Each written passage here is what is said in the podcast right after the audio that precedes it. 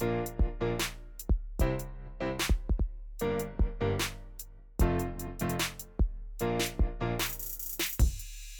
och välkomna till podden. Idag så har ju vi en alldeles speciell gäst med oss. Ja, Asade Pendari från Mjölby kommun. Hon var även vinnare för årets insats på Framtidsgalan som vi hade i höstas. Eh, så vi har intervjuat henne och så har vi intervjuat eh, Mikaela Karlström eh, som är personalvetarstudent på Stockholms universitet. Men du Daniel, vad tar du med dig från den här intervjun?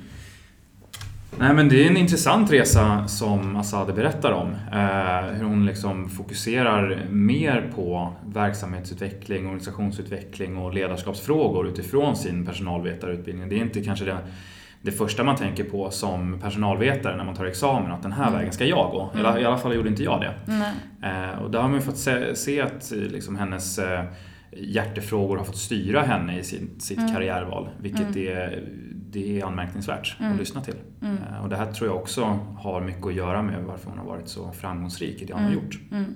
Ja, för hon har ju inte tummat på det som hon tycker är rätt och fel. De har ju verkligen följt sitt hjärta. Och mm. det tycker jag inspirerade otroligt mycket i den här mm. intervjun. Hur man med engagemang och drivkraft kan skapa så stora förändringar. Mm. Och så mycket med egentligen ganska små resurser. Men eh, jag tycker inte vi ska prata så mycket mer själva utan vi har ju intervjun här som kommer mm. alldeles strax så att ni får höra den själva. Mm. Håll till godo.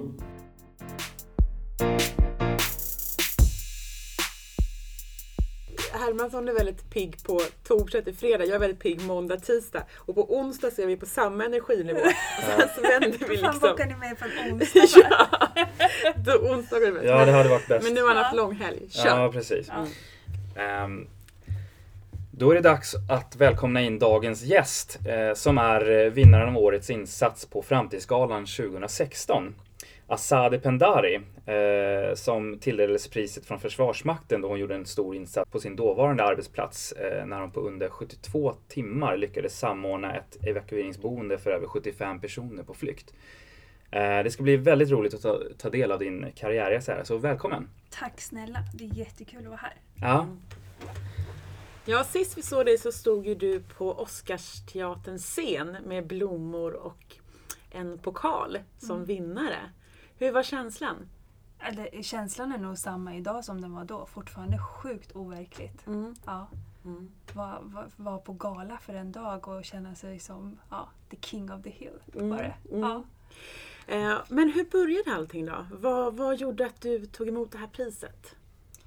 Eh, Jo, det var ju ja, flyktingkatastrofen som var den nationella benämningen på allting gick ju ingen förbi och inte heller Mjölby. Mm. Vi fick frågan av Migrationsverket och eh, som jag sa då så blev jag inslängd där vid något fjärde möte eller någonting sånt. Mm. Eh, där kommunen gnuggade sina järnknölar för hur ska vi lösa det här? Mm. Eh, och jag trodde att jag var där med min integrationsstrateg för att kunna bistå med våra kunskaper kring mottagning av nyanlända som mm. var en del av vårt ansvar. Men det visade sig att man sökte någon som skulle vara ansvarig för det här. Mm. Och då på sittande möte så fick jag frågan om jag skulle kunna tänka mig att leda det kommunala arbetet. Och vad tänkte du då?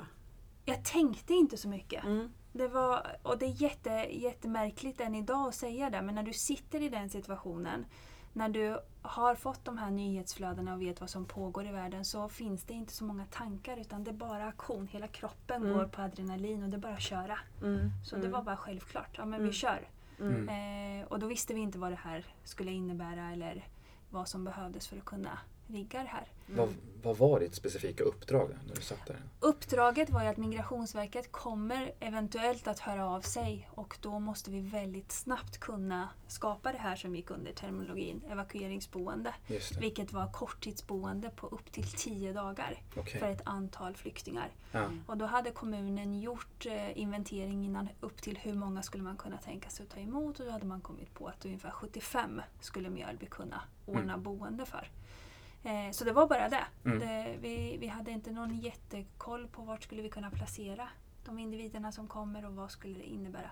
Och det var ju nytt för Migrationsverket också. Mm. mm. Så det fanns ju inte sådär liksom, eh, lathundar eller några experter som kunde säga att ah, men så här gör ni. Mm. Utan det fanns en A4-papper som vi fick på det här mötet där det var så här, så här många toaletter måste det finnas per person. Det här är lite de grundläggande miljökraven som finns och sen så vet vi inte så mycket mer. Och sen Mm. en kontaktperson. Fick ni lösa ekvationen själva utifrån Ja, det? Liksom? precis. Hur tog du, vad tänkte du när du fick uppdraget och vad var liksom det första du gjorde?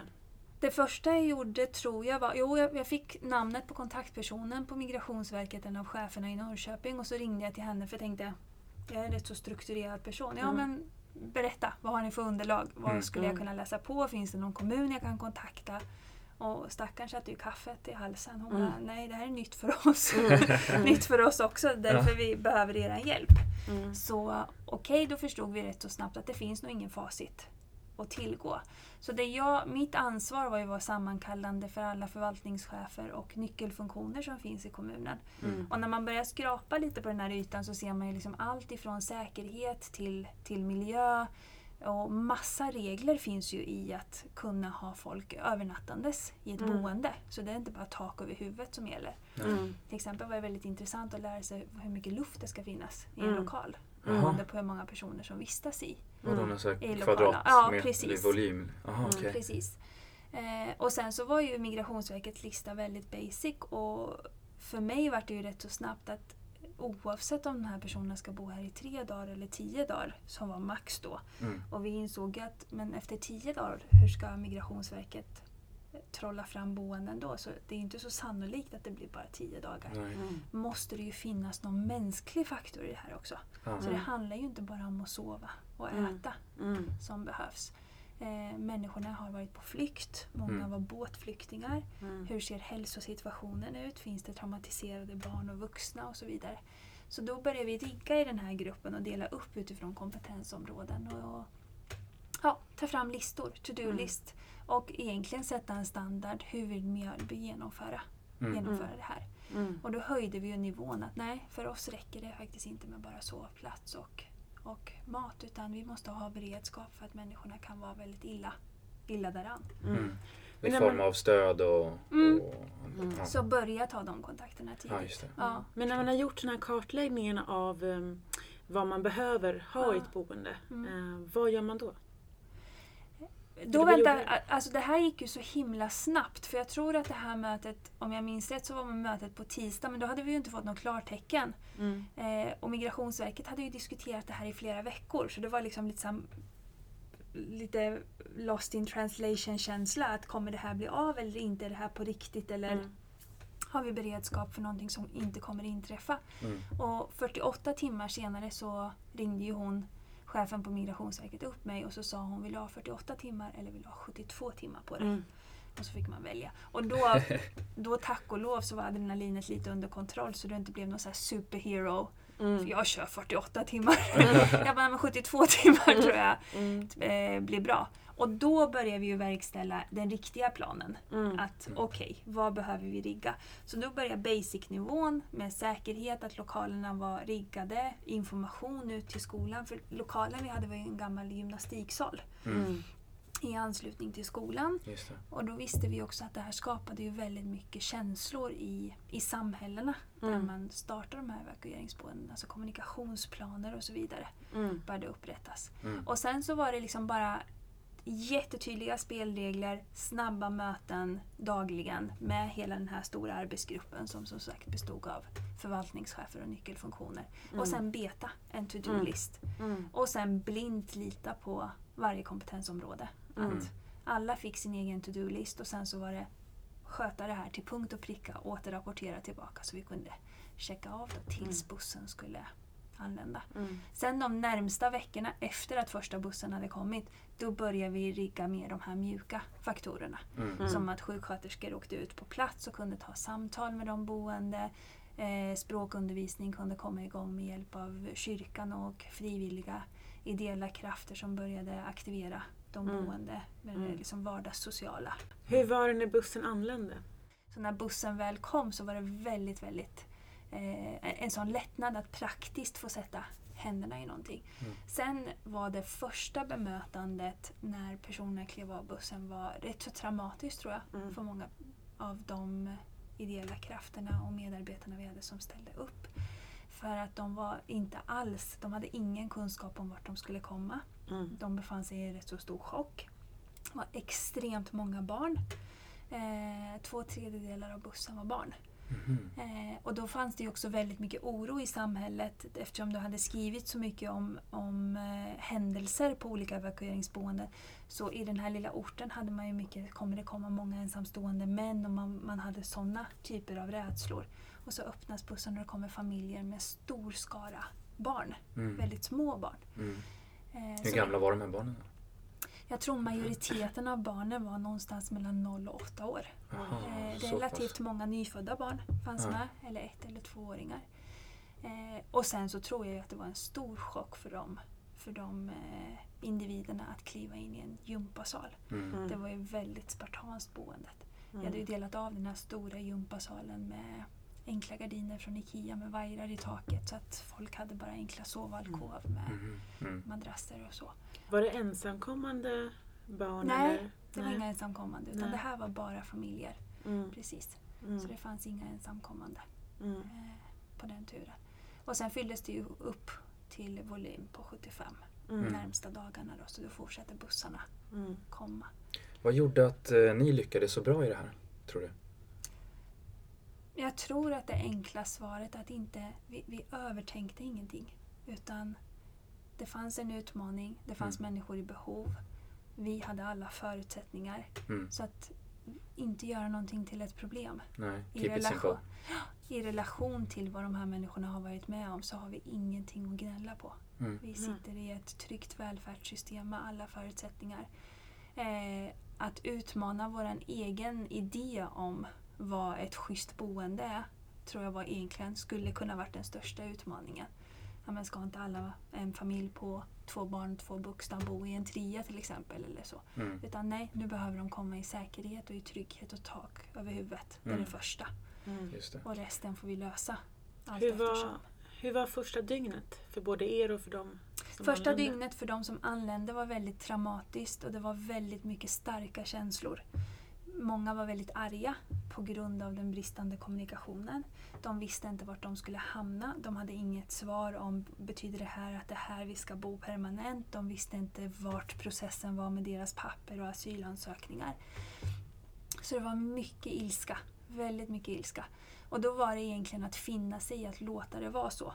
Och då blir alla myndigheter en myndighet. Mm. För de spelar ingen roll Nej, just att det är den kommunala verksamheten kontra staten och Migrationsverket. Utan vi var Migrationsverkets förlängda arm. Mm. Mm. Så alla känslor man hade mot den mottagning man hade fått eh, därifrån fortsatte här. Mm. Man, man krävde svar, man ville att vi skulle titta på deras papper, man ville ha ett annat boende Mm. och så. Men rätt så snabbt så la sig det. Mm. Och det var nog acceptansen att låta de känslorna få vara tillåtna. Hur tog ni hand om de känslorna? Vi, vi lät dem flöda fritt Mm. och vi, vi, vi bekräftade de känslorna. Mm. Så det var väldigt viktigt att inte gå och börja tillrättavisa. Mm. Eh, sen kommer jag ihåg, någon vecka senare så var det fortfarande några stycken som var arga. Som eh, såklart önskade ett annat boende eller jag vill ha en privat lägenhet. För det fanns ju ingenting som hette privatliv i en sån här stor sal. Och då gällde det att ha den här balansen att mellan skyldigheter och rättigheter också. Och, och, och det var väl kanske också, jag vet inte om det var unikt, men vi, vi tog ställning i den frågan och vågade säga till de boende som inte ville lugna ner sig att passar det inte så kan man också lösa det här på egen hand. För här gör vi det vi kan med de medlen vi Mm. har. Mm. Men du är en fri människa i Sverige. Så att Mm. vill du så får du gärna sätta dig på ett tåg eller en buss och åka någonstans och lösa det själv. Men då är du också utanför det här trygghetssystemet Mm. Mm. som finns. Hur togs det emot då? Det blev lugnt. Det Mm. blev jättelugnt. När man, när man blev påmind om att man har det valet och att vi gör allt vad vi kan Mm. med de medlen vi har. Sen fanns det en enorm drivkraft och engagemang i att många ville ju komma igång med språkundervisning snabbt och ville liksom komma igång för, för barnens skull. Och då sa vi ju det att om vi hjälps åt så kommer vi ju dit mycket snabbare än att vi motarbetar varandra. Så Mm. mycket av frustrationen låg i att det fanns en sån drivkraft från dag ett. Mm. För vi tänker att när man kommer från en eh, flyktsituation så är det så här, ah, men nu är man bara tacksam för att man har tak över huvudet och mat. Men många av de här människorna kommer ju inte från länder där man inte har haft de här grejerna. Och där har vi en fördom att jobba med. Vi tror att folk kommer liksom från baracker och byar och har ingen elektricitet eller skola. Mm. Jo, många av de här människorna är bildade människor som har fått allt förstört. Mm. Så de vet också vad de, vad de vill ha, vad de, vad de Mm. behöver. Mm. Så, så när vi, när vi liksom lyckades enas med att om vi drar åt samma håll så kan vi mycket snabbare hitta lite lösningar på de grejerna. Eh, och det var då vi började komma igång med de ideella krafterna och språkundervisning och eh, mycket mer stimulans på fritiden och så. Mm. Och då, det blev bara bättre och bättre. Mm. Hur var det, jag tänker för Mjölbyborna innan bussen anlände? Vad var reaktionerna och vad var tankarna? Det fanns oerhört mycket positiva reaktioner för det kom ju en sån här våg du vet innan vi hade ens hunnit gå ut med fullständigt vad det här skulle innebära där folk hörde av sig via alla kanaler, sociala medier, telefon och mejl. Där kan jag, hjälpa till? Vart kan jag komma och lämna kläder? Eh, Jag är pensionerad lärare, jag skulle kunna hjälpa till med språkundervisning och så. Och sen så kom det ju en del eh, rädslor Eh, såklart, det här är någonting nytt och någonting främmande där man var orolig för barnen i och med att det här låg på en skola. Mm. Vad skulle det här innebära för kommunen? Och alltid frågan om resursfördelningen. Alltså har vi råd att göra det här och vad gör vi det på bekostnad av?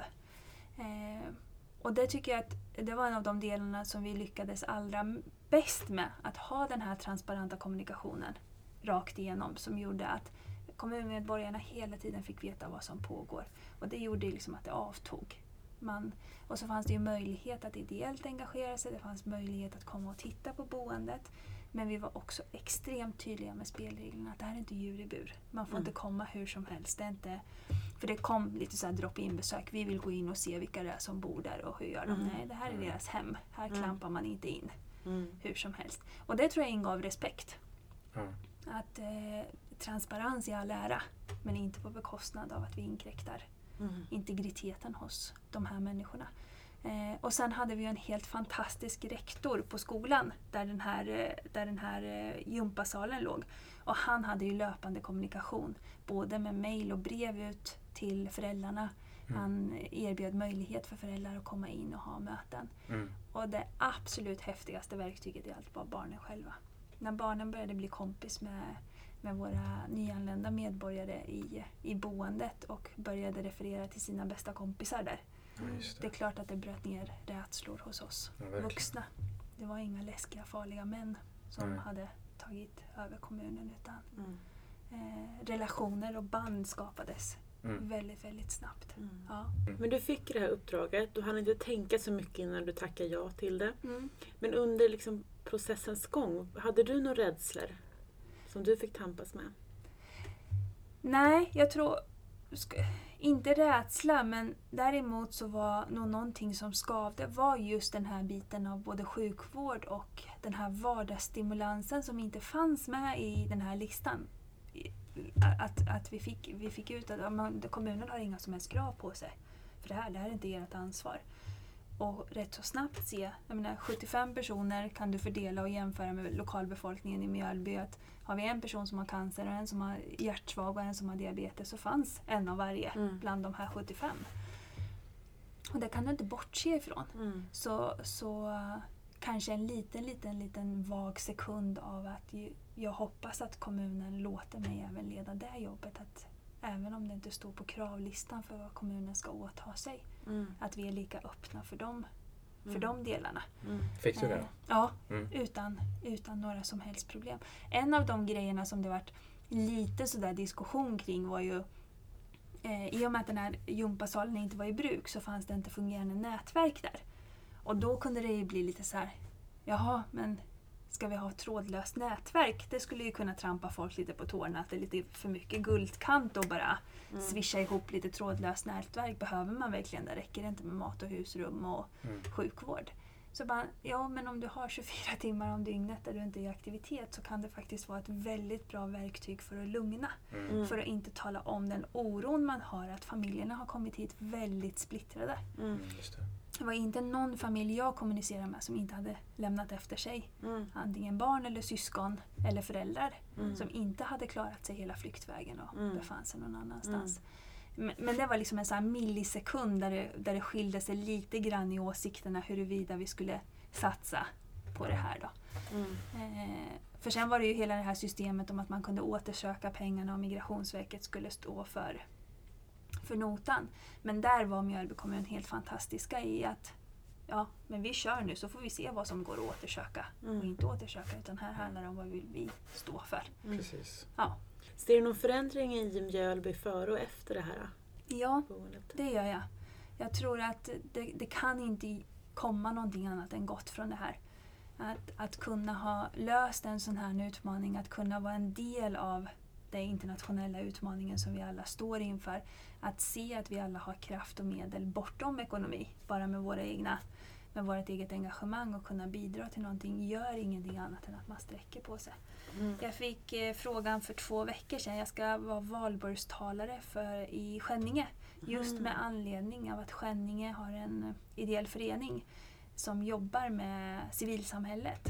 Eh, och de har gjort den utvärderingen att det här boendet har haft ett sånt gott inflytande på kommunen.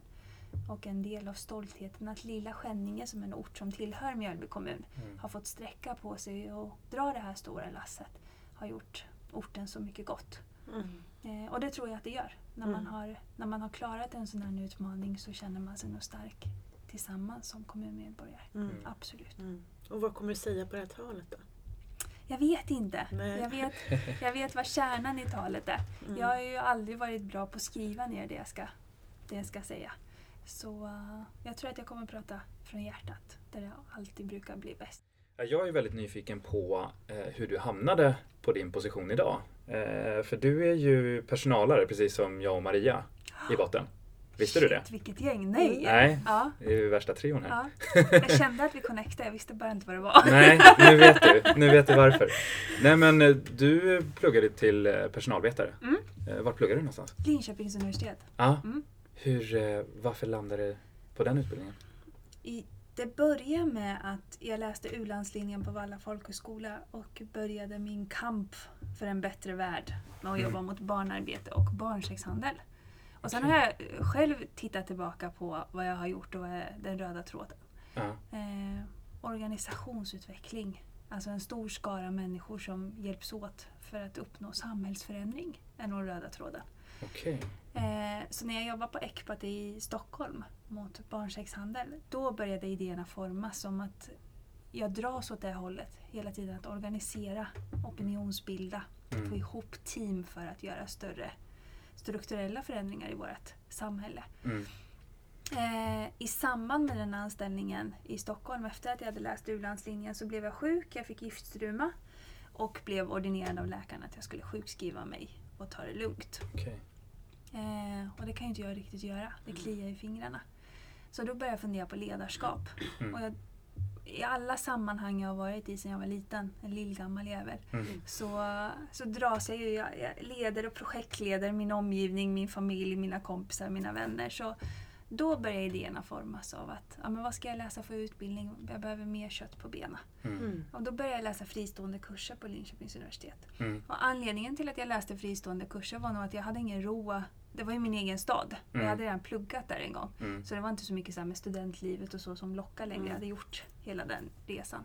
Det. Så då var jag mer ivrig att läsa i ett högre tempo. Ja. Och så visste jag att jag skulle ville jobba med organisationsutveckling. Utveckla organisationer. Ja. Just för att eh, uppnå samhällsförändringar. Ja. Mm. Ja. Vilka fristående kurser var det du började med? Jag tror att jag började med pedagogik. Ja. Ja, pedagogik och sociologi och sen läste jag strategiskt personalarbete och företagsekonomi som var den tyngsta kursen. Ja. Ja, Mm. Och sen plockade du ihop allt ja för, för personal. precis. Lite som jag gjorde faktiskt. Så jag Mm. började med psykologi Du börjar med och, psyko. och Ja. plockade ihop sen. Man efteråt. börjar med de godbitarna först Ja, och sen så precis. sparar man de jobbiga bitarna till sist. Precis så. Ja. Okej. Ja, men du är, du är alltså från Linköping från början? Norrköping från början. Norrköping. Ja, Ja. flyttade till Linköping när jag var 14. Okej. Mm. okej. Mm. Vad gjorde du eh, efter examen? När jag läste fristående kurser så fanns det ju... Enda nackdelen med det var ju att det var svårt att få praktik i utbildningen. Mm. Eh, och då, en av grabbarna som jag pluggade med var involverad i volleyboll. Mhm. Så då sa han till mig att de söker eh, medlemmar till sin styrelse. Mm. Och då tänkte jag, men gud, det här är häftigt. Då kan jag ideellt börja med organisationsutveckling i föreningslivet. För är det någonstans det är svårt och utmanande att skapa en drivkraft är det ideella, Ja. ideella krafter. Och speciellt i idrotts, idrottsvärlden där vi under de åren börjar man ju diskutera det här med att föräldrar låter idrotten vara barnvakt och det var inte som förr där föräldrar var lika engagerade Mhm. i idrottsvärlden. Så då hade man inte den här naturliga drivkraften i att det var vuxna som ville ställa upp. Mm. Folk var upptagna med sina karriärer. Eh, och då vill, sökte de dessutom en ordförande. Så kaxig som jag är så tänkte jag, ja, men vi, vi chansar väl hela Mm. vägen. Så då gick jag in i, som ordförande i volleybollföreningen Okej. i Linköping. Och började min organisationsutvecklingsbana där Ja. med att utveckla den. Och samarbetet med Hockeyförbundet där. Och sen så fick jag ansvara för att samordna första OS och VM-kvalet på över ett decennium. Jaha. Ja. Och då var det en av volleybollfruarna som jobbade på Manpower. Ja. Och då sökte de en konsultchef dit. Så jag har varit lite headhuntad att söka den tjänsten. Okej. Och det är ju på gott och ont. Ja. För då kittlar det lite grann och så söker du jobbet och tänker jag söker bara för kul för jag vill ju läsa färdigt. Ja. Och så får du jobbet och så Mm. blir det inte alls lika kul att läsa färdigt. nej, det blir inte Och så det. tänker du att jag jobbar lite och sen läser jag färdigt sen. Ja. Mm. Men, eh, Och så tänker jag fortfarande. ja, jag förstår, förstår. Men var du in, i, engagerad i någon, någon idrott själv? Jag, tänker Jag har du- idrottat jättemycket Ja. hela mitt liv men jag hade ingen som helst anknytning till volleybollen. Nej, Nej. du var bara där för Det var organisationen Ja. som var Mm. häftig att få göra. Okej, och så fick jag arrangera VM-kval och grejer. Ja, och vilket gjorde att jag blev helt Ja. förälskad i sporten. Jag förstår. Ja. Spelar du någon volleyboll nu då? Nej, bara för, för, för kul. Tyvärr Ja. så fick man ingen talang på köpet. Nej. Jag vet- jag vet Inte sån talang? Nej. jag är lång. ja, Ja. ja, men precis. Ja. Så från Manpower, hur, vad var nästa steg? Och när jag jobbade på Manpower så var ju det en jättehäftig erfarenhet. Bemanningsbranschen är ju coolt när man har läst som personalare för man får liksom ett axplock av alla de här olika delarna. Men jag visste rätt så snabbt att det här är inte min bransch. För, Nej. där ska du, för mig var det mer att man skulle vara mer lagd åt sälj, säljhållet. Mm. Att gå igång på sälja. Så eh, det var 2009, 8 eller 9 när lågkonjunkturen började komma. Och Ja, just det. jag var ju relativt nyanställd men det var så, så mycket, man hade så stort behov av rekrytering. Så inom loppet av ett halvår var jag kanske sjätte personen. Mm. Så jag var inte alls sist anställd när lågkonjunkturen kom. Nej. Och då var man tvungen att varsla. Aha. Så Mm. såg jag kollegor som verkligen brann för det här som fick, fick gå. Mm. Eh, då hade jag precis skrivit ett avtal med Linköpings Hockeyklubb. Mm. Eh, och det var då Team Valla blev LVC istället, Linköpings volleybollklubb och gick in under den paraplyorganisationen.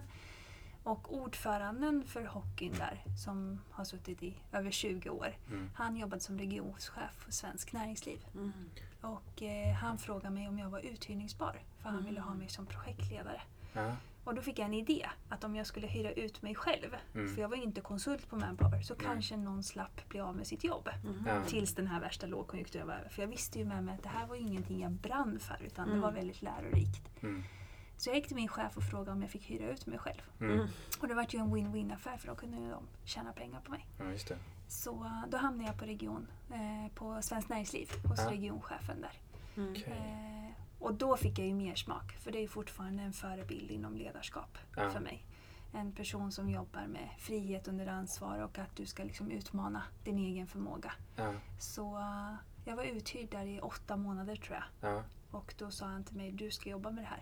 Du ska jobba med ledarskap och utveckla organisationer.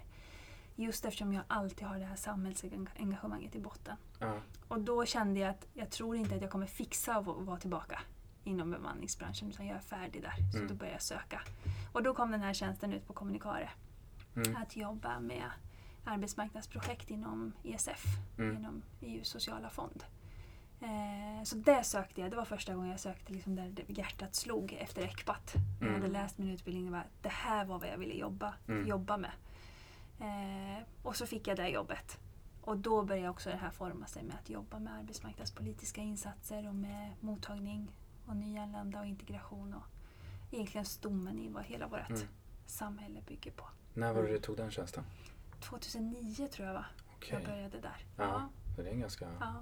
Länge sedan. Mm. Ja. Så då kom jag in i slutfasen av ett projekt där och fick slutföra sista året och sen fick jag vara med och rigga ett nytt ESF-projekt. De brukar vara på tre år. Mm. Så både att slutföra ett förriggat projekt som inte jag var med i men också göra det från, från scratch. Mm. Eh, men det är ju så man lär känna sig själv och då insåg jag också att jag är en projektperson. Mm. Eh, men då började jag också värdera att i ledarskap, att, att vara chef eller ledare i någon form handlar mm, i mångt och mycket om att ha den projektmentaliteten. Jag är starkt övertygad om att det är väldigt farligt att parkera Mm. som ledare och chef. Och jag är väldigt mån om att aldrig någonsin äga min tjänst. Den är till låns. Mm. Jag är där för att göra ett uppdrag och jag måste hela tiden utvärdera. Att jag är rätt person på rätt plats för den tiden. Mm. Eh, och Varför sen- är det så viktigt då? Ja, men jag, jag tror att den dagen som du börjar känna att du äger din tjänst, att ja, men det här är mitt jobb Mm. att, att ha, då tappar du den objektiva, det objektiva filtret. Vad är bäst för uppdraget? Eh, och jag menar, när jag sen landar i den kommunala verksamheten där du förvaltar medborgarnas, du är medborgarnas förlängda arm. Ja. Då är det ju viktigare än någonsin att när du har uppnått ditt maximala kapacitet och där utifrån vad du var anställd för, när du har fullföljt det, så är en styrka i ledarskap ju också att lämna över stafettpinnen och att någon annan får möjligheten att bygga vidare på den, på den fundament som du har lagt i Mm. uppdraget. Så det var liksom, jag hade liksom en liten svart bok där jag skrev några saker som jag aldrig skulle tumma på. Och det Nej. var liksom nummer ett. Att hela tiden gå tillbaka och se, är jag fortfarande rätt person för Ja. uppdraget? Eh, och båda, åt båda håll. Både när du ser att organisationen växer åt ett annat håll eller du börjar Mm. vara färdig. Så är det otroligt viktigt att ha modet att lämna. Mm. Vare sig du har något eller inte. Har du känt så under hela din resa eller var det någonting du lärde dig? Nej, Nej. Det kom tidigt i och med att jag lämnat alla mina fyra uppdrag. Ja. Eh, på, liksom på, egen, på egen begäran med att ja, gå hem och utvärdera. Är det här rätt väg? Och jag menar, rätt väg att, att, att utvärdera det handlar ju både om att känna sig färdig men också att känna att organisationen vill åt ett annat håll Mm. än, än vad du tror på. Och det betyder inte att det är rätt eller fel. När, när man var yngre, eller när jag var yngre, så var det kanske mer svart eller vitt. Ja. Världen såg ut så som din karta såg ut. Ja. Så det behöver ju inte vara fel att en organisation vill utvecklas åt ett annat håll. Men du kan bli helt plötsligt över en natt fel person på fel plats. Precis. Och då är du skyldig uppdraget att förflytta dig för att inte vara en bromskloss Mm. för den Mm. utvecklingen. Det är en ny generation som, som eh, kommer rekryteras in till offentlig sektor. Mm. Eh, vilka tror du, om vi börjar med, vilka tror du behövs? Vilka personlighetstyper, utbildningar, vilka studenter behövs till offentlig sektor framöver? Det vi ser och det vi läser om den, den, den nya generationen, vi tra- pratar om sent 80-talister eller 90-talister som kommer, så pratar man ju mycket till exempel om att det är en generation som inte vill ha chefsjobb. Mm. För att det är för tungrott och det är mycket skitgöra i det och så. Jag tror att det är precis den generationen som behövs där inte de traditionella titlarna eh, attraherar längre utan det är uppdragen Mm. i sig som attraherar. Offentlig sektor är en föränderlig sektor. Det är en sektor som står inför snabba anpassningar. Det är en sektor som påverkar hela samhällsstrukturen. Det är en sektor som ger en enorm tillfredsställelse i att du kan gå från ax till limpa och se resultatet av det du gör. Direkteffekt på medborgarna. Så det borde egentligen redan idag vara en mycket attraktivare arbetsmarknad för den nya generationen än vad det är. För det är Mm. precis där den nya generationen behövs. Mm. Man har en oerhörd möjlighet till variation i, i sina uppdrag. Eh, man behöver inte parkera. Och det behövs personer som ser sina karriärer i sådana kortare intervaller, tre, fyra, fem år. Och så är man färdig och så går Mm. man vidare. Eh, för vi behöver mycket mer mångfacetterad och snabb input från Mm. fler, fler anställda än att det är liksom de här, den traditionella där människor var, var med i 20-25 år. Och Mm. den mixen är nog egentligen vad som behövs inom Mm. offentlig sektor. Mm. Så och när man tittar på digitaliseringsutvecklingen och kommunikationsutvecklingen. Jag menar, vi sitter fortfarande idag och diskuterar hur ska vi skriva våra anställningsannonser Mm. när, när graden av personer som läser en traditionell annons har minskat. Man sitter fortfarande idag kanske i kommunal verksamhet och granskar CV och personligt brev när idag är det mer vanligt att man söker via sin LinkedIn-profil. Mm. Och där har vi ju så skarpa unga människor som där de här bitarna är självklara för dem. Mm. Mm. Så de behövs inte bara för sin spetskompetens från allt ifrån miljö till IT utan också för sitt förhållningssätt till den moderna kommunikationen som man har i Mm. privatlivet också. Mm. Vad behöver eh, de här organisationerna göra för att attrahera den här kompetensen? Tror du?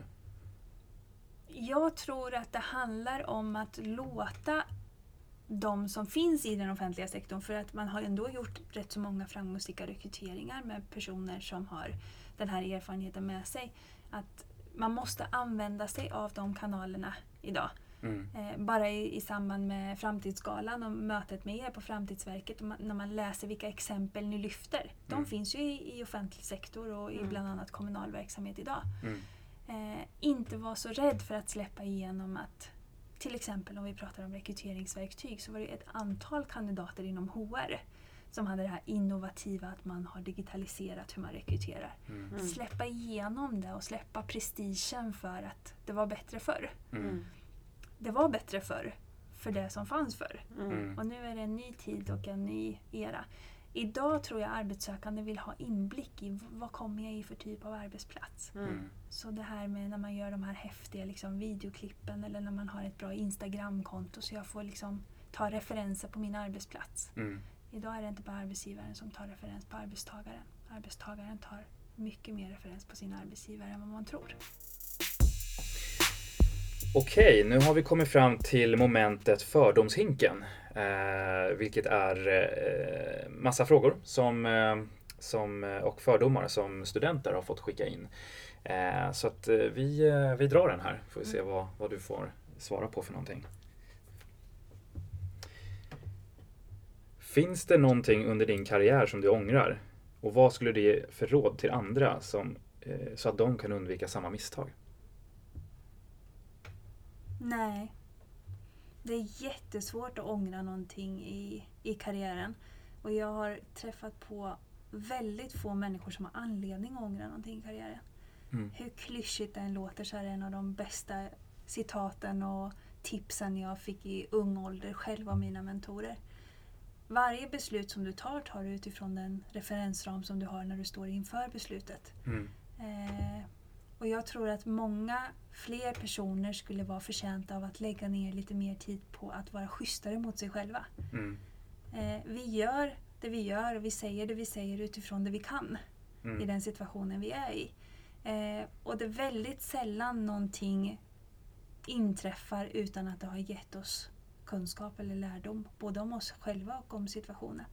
Och när jag blickar tillbaka så har ju varenda litet, litet beslut som jag har tagit som ibland har varit ångestladdad, ibland har känts väldigt stort, Mm. lett mig till den situation jag sitter i idag. Mm. Och jag är rätt så nöjd med livet Mm. som det ser ut idag. Så det finns ingenting att ångra. Eh, skulle jag kunna säga någonting till den unga jag, Mm. Mm. när jag var 21 och skulle rädda världen, så skulle det just vara, var lite snällare mot dig själv. Det är inte meningen att vi ska ha facit på de perfekta svaren och de perfekta besluten i livet. Nej. Då försvinner liksom hela den här härligheten och guldkanten med det. Ja, Så- förstår. Go with your decisions och ångra ingenting. Nej. Det löser sig. Nej, hur annars ska man lära sig någonting om inte Ja. av sina egna misstag? Exakt. Jag har förmodligen en hund, ett hundratal till beslut jag ska stå inför. Så det är dumt att ödsla energi på de beslut jag redan tagit. Nej, precis. Blicka framåt. Yes. Ehm, men vad skulle du, om du får välja något karriärtips att ge de studenter som lyssnar idag, Mm. vad skulle det vara? Det skulle vara att från första jobbet som du väljer, lägg tyngd i medledarskapet. Vi pratar fortfarande alldeles för lite om det. Vi pratar om ledare och chefer och vi pratar om medarbetare. Mm. Det är för mig jätteförlegat. I varje medarbetare, i varje organisation, i varje företag så ska det finnas ledarskap. Mm. Eh, I ett modernt samhälle med den snabba utvecklingen som vi har, med mångfalden som vi har, med alla nya intryck som kommer så har vi inte råd att låta organisationer vara toppstyrda. Nej. Så från första jobbet när du kliver in, ha ett jag AB-tänk. Mm. Du driver ditt, ditt eget aktiebolag från Mm. dag ett. Ditt varumärke, du är ansvarig för ett område och där ska du leda Mm. ditt eget område, vare sig du är chef eller inte. Eh, och kan vi få framtidens arbetskraft att ha det synsättet så kommer vi få en helt annan tillväxt Mm. i våra företag än vad vi har haft. Mm. Där vi tidigare har varit väldigt hängiven i att bli ledda av en person eller ett fåtal personer. Så ska vi idag ledas i team. Mm. Eh, sen så tror jag att den, den, den yngre generationen står inför liksom det här med de här fördomarna som finns kring att det kommer starkare individualister och karriärister och så. Det, det är ingenting fult eller fel i att vilja göra egen karriär. Eh, men man gör det starkare som team på en, på en arbetsplats. Mm. Eh, och mitt sista råd till studenterna och de som ska inleda sin karriär, mm. det är att vad bestämmer vad dina värderingar är? Dina grundläggande värderingar. Vad vill mm. du stå för som människa? Och ge aldrig vika från de värderingar. Mm. För idag så behöver vi värderingsstarka människor som står för saker. Mm. Och man inte är, eh, vänder kappan efter vinden. Bara för att det gynnar dig själv och karriären där och då. I det långa loppet vinner man i att vara sann mot det man står för. Mm. Mm. Bra råd. Tack så jättemycket för att du kom hit. Eh, otroligt intressant att ta del av din historia. Tack för att jag fick komma och jag hoppas att Framtidsverket fortsätter med pompa och ståt och marknadsföra mm. offentlig sektor och jag ser fram emot att se intåget av den unga generationen i alla våra verksamheter. För ni mm. behövs. Mm. Tack så jättemycket. Verkligen. Då välkomnar vi in dagens andra gäst, Mikaela Karlström, som också är praktikant hos oss just nu. Välkommen! Tack så mycket! Och Mikaela, hon är ju även eh, engagerad i Stockholms eh, studentkår. Ja, eller min, eller min utbildningsförening ja, som ja. heter Stockholm Upp. Precis. Eh, välkommen! Tack! Mm. Kul att vara här. Mm. Du ska ju ta examen snart. Hur känns det? Eh, det känns väldigt spännande, mm. kul, lite mm. läskigt. Mm. Eh, man vet ju aldrig vart man hamnar. Eh, men mestadels kul. Mm. Och vi har ju bjudit in dig här nu för att du är ju personal, personalvetare precis som Assad är. Eh, och det är ju, kan man ju också tillägga, det är ju även du och jag Maria. Ja. Mm. En gång i tiden. Mm. Vi är fortfarande det senast jag kollade. Men eh, hur, eh, du har lyssnat lite på, på vår intervju med Assad. Ja, precis. Några liksom, tankar på den? hon är en otroligt häftig karriär. Mm. Och ja, men jag tycker det, det var coolt hur hon utnyttjar en dålig arbetssituation som hon berättade att hon var på Manpower tror jag det var. Och att de hade svårt och skulle behöva se upp folk och att hon då ser möjligheten i det och slänger ut sig själv och hyr ut sig själv till närings... Ja, hyr ut sig själv i alla fall och mm. på så sätt eh, hjälper hon organisationen och samtidigt får ett lyft i sin karriär. Smart. Mm. Mm. Eh, har du som personalvetarstudent funderat på en liknande karriär som Asade haft? Ja, alltså hon arbetar ju offentlig inom offentlig sektor vilket jag absolut har funderat på och tycker är väldigt intressant. Dock tror jag att vi har lite olika vägar inom den offentliga sektorn som vi ser oss arbeta med. Mm. Mm. Vad ser du då som mest intressant? Nej, jag är väl eh, mer intresserad av att arbeta mot affärsområden och med, ja, med mer ekonomiska aspekter medan hon arbetar mer med mänskliga värden, eller vad man ska säga om jag förstår det mm. rätt. Mm. Så den delen vill jag vara mer lite intresserad av att arbeta med, mer strategisk HR. Mm. mm. mm. Hur, eh, hur tänker du kring valet av arbetsgivare, liksom offentlig sektor kontra privat sektor? Har det någon, någon inverkan på hur du skulle välja arbetsgivare i, i framtiden? Absolut, jag ställer mig väldigt positiv till offentlig sektor och tycker att många av de sakerna man kan få där är mycket bättre än privat sektor som, ja men nu ska vi inte klanka ner på en sektor eller en annan.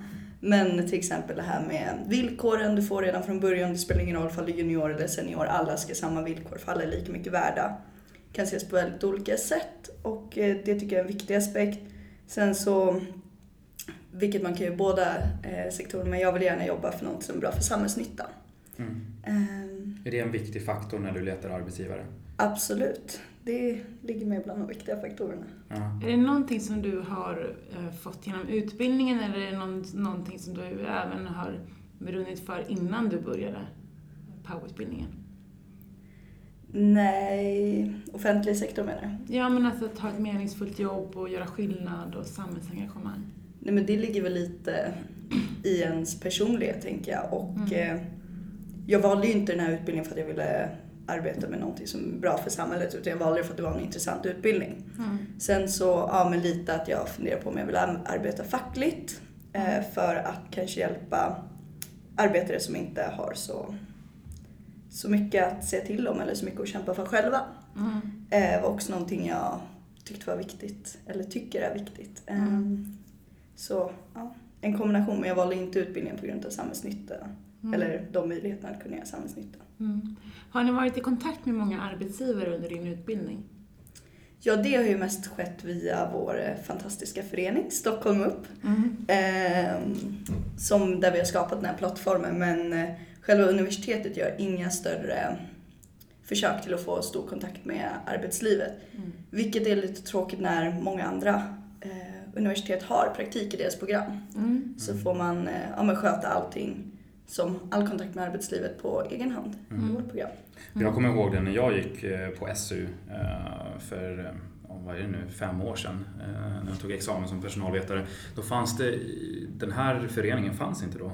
Har jag för Nej. mig. För det, den är en ny, ny förening där ni har skapat engagemang. Har ni fixat några liksom, forum för, för arbetsgivare att komma i kontakt med, med studenterna? Eh, Jobbat med det? Ja, absolut. Dels så har vi vår hemsida där vi låter arbetsgivare publicera annonser gratis Mm. för att eh, vi ser det som ett chans att ge våra studenter möjlighet att få arbetstillfällen och inte bara någonting som vi vill dra in pengar på, vilket är väldigt uppskattat såklart från arbetsgivarnas sida. Mm. Sen så har vi, försöker vi en gång i månaden ha ett evenemang eh, med en av våra samarbetspartners som då är relevant för utbildning. Plus att vi har en personalvetardag varje år som är jätteuppskattad där vi har seminarier, föreläsningar och dessutom utställare på plats. Mm. Vad heter den dagen? Eh, personalvetardagen. Den heter så? Ja, Ja. men den vet inte jag om den fanns den då? När- Nej, den, Nej. eh, vi hade första året eh, 2016. Så det var att det här näringslivsutskottet som har kontakter med arbetslivet, det drogs igång hösten 2015. Mm. Sen, så, sen dess har det bara exploderat för att det ju verkligen varit något som har behövts och varit uppskattat både från studenternas sida och arbetsgivarnas sida. Mm, kul. Och varför har du eh, engagerat dig i UP? Ehm, Dels så är det extremt kul. Mm. Eh, Man kommer varandra väldigt nära, man får jobba med sina vänner. Och jag har ju då varit med från början och startat upp det här näringslivsutskottet och då får du ta en idé och bara köra fullt ut och du har så mycket förtroende som du har svårt att få på den här nivån annars. Och ja, men en stor lärdom och så himla himla kul. Mm. Så mycket för att du har lyssnat på podden En karriärresa inom offentlig sektor. Asade Pendari vann Årets insats på Framtidsgalan 2016. Nu är nomineringen för Framtidsgalan 2017 öppen. Syftet med Framtidsgalan är att lyfta den unga drivkraften inom offentlig sektor som gör skillnad varje dag. Har du en kollega eller känner du någon som arbetar inom offentlig sektor som du tycker förtjänar att hyllas? Gå in på Framtidsverkets hemsida och läs mer. Tack och hej!